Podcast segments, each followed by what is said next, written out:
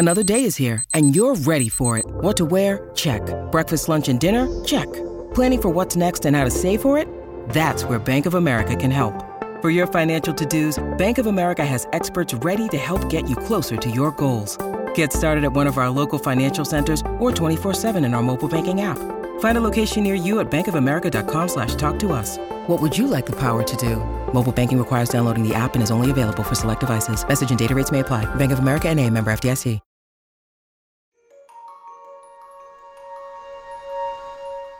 Welcome, Art Curious listeners, to the reintroduction of our bonus series from a couple of years back, A Little Curious.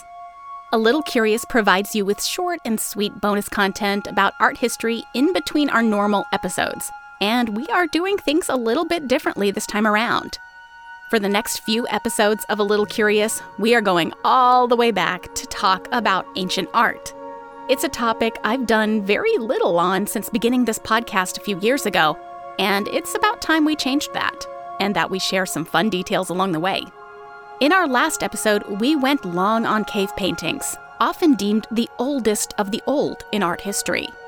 The cave complexes we spoke about, based in France and Spain, are some of the most famous, but they are not the oldest in the world. So, just after the quick break, it's time to get a little curious about cave paintings beyond Europe.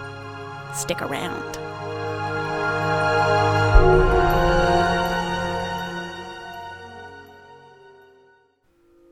I just recently finished a build onto our house, so I have this amazing new screen porch. And now I am looking for that one special something that will pull it all together and make it a place that I super love to spend time in. And that's why I'm looking at Woodstock Chimes. Woodstock chimes adds an artful touch to your garden or your patio, and they're also lovely accents for indoor rooms as well. You hang them near an open window in the summer, and you'll hear this beautiful music when the breezes blow. This company offers chimes that are tuned to various melodies and musical scales, and each one is different and delightful. They have beautiful decorative chimes, wind bells, gongs, fountains, and sun catchers to help you create these beautiful tranquil spaces in your home, and a line of personalized chimes that are laser engraved with your own messages prior to shipping. All of them make amazing gifts. You can listen to sound samples on their website, and you'll even find wonderfully large, deep tone chimes that make a huge statement for your gazebo or your entryway.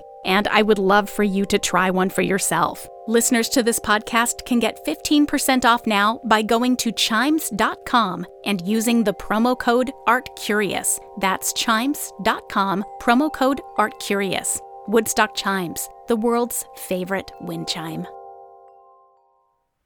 Sometimes there's this feeling that history is somehow static, that something happened a long time ago and that's it. It's the past. It's history and nothing about it really changes. The story, they say, remains the same.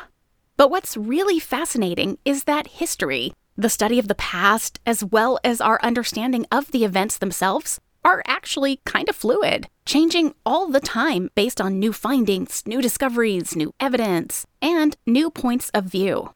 What we might have included in a textbook on American art 30 years ago is hopefully not the same as what would be included today, because our view of history changes. And our view of art history then changes as well. When I began studying art history as a college freshman, I know for sure that my courses began with a discussion about cave paintings in Lascaux, France, and then moving on to Altamira in Spain. And from there, we jumped a little bit into the origins of what would later become known as European type sculpture before transitioning into ancient Mesopotamia. Now, in the latest edition of the renowned art history textbook, Gardner's Art Through the Ages A Global History, Lascaux does lead the way, but not because it is the beginning of art. Instead, it's a prime example of what cave painting was and could be. So it's more like a framing device for the rest of the chapter on Paleolithic art. The prized cave art found in those complexes in Western Europe date from around 40,000 to 35,000 BCE, which is no small feat. But just in the past decade, more and more discoveries have been made that are helping to rewrite the history of ancient art. And one of those discoveries was actually just reported earlier this year, in January 2021.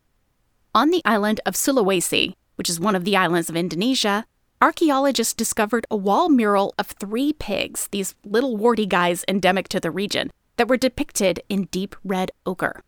Though the wall painting isn't in the greatest of shape, it is in just good enough condition that archaeologists have been able to make out that two of the pigs appear to be battling each other while a third looks on.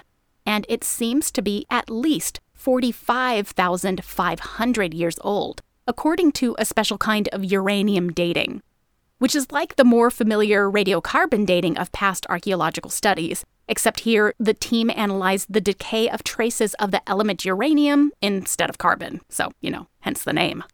All of this leads up to a realization that these Sulawesi piggies predate the Hall of the Bulls from Lascaux, which we talked about more in depth last time on A Little Curious, by at least 20,000 years. And that means again that these little piggies might just be the oldest art in the world, or at least the oldest art yet discovered. Because this lucky group of archaeologists who came from Griffith University in Queensland, Australia, has made incredible headway in Indonesia, nabbing the title of the discoverers of the quote, world's oldest art two times previously. Once in 2014 with hand stencils from about 40,000 years ago, and once in 2019 with an awesome scene of warriors alongside a group of cattle and then more of those little wild pigs.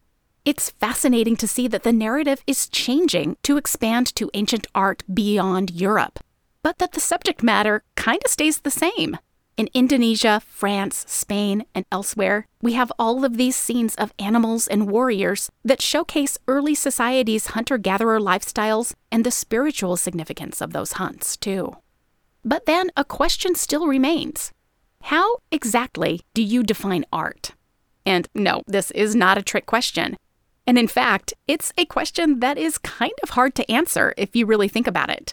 And one of my first seminars in art history began by asking this question, and the class was pretty perplexed by it.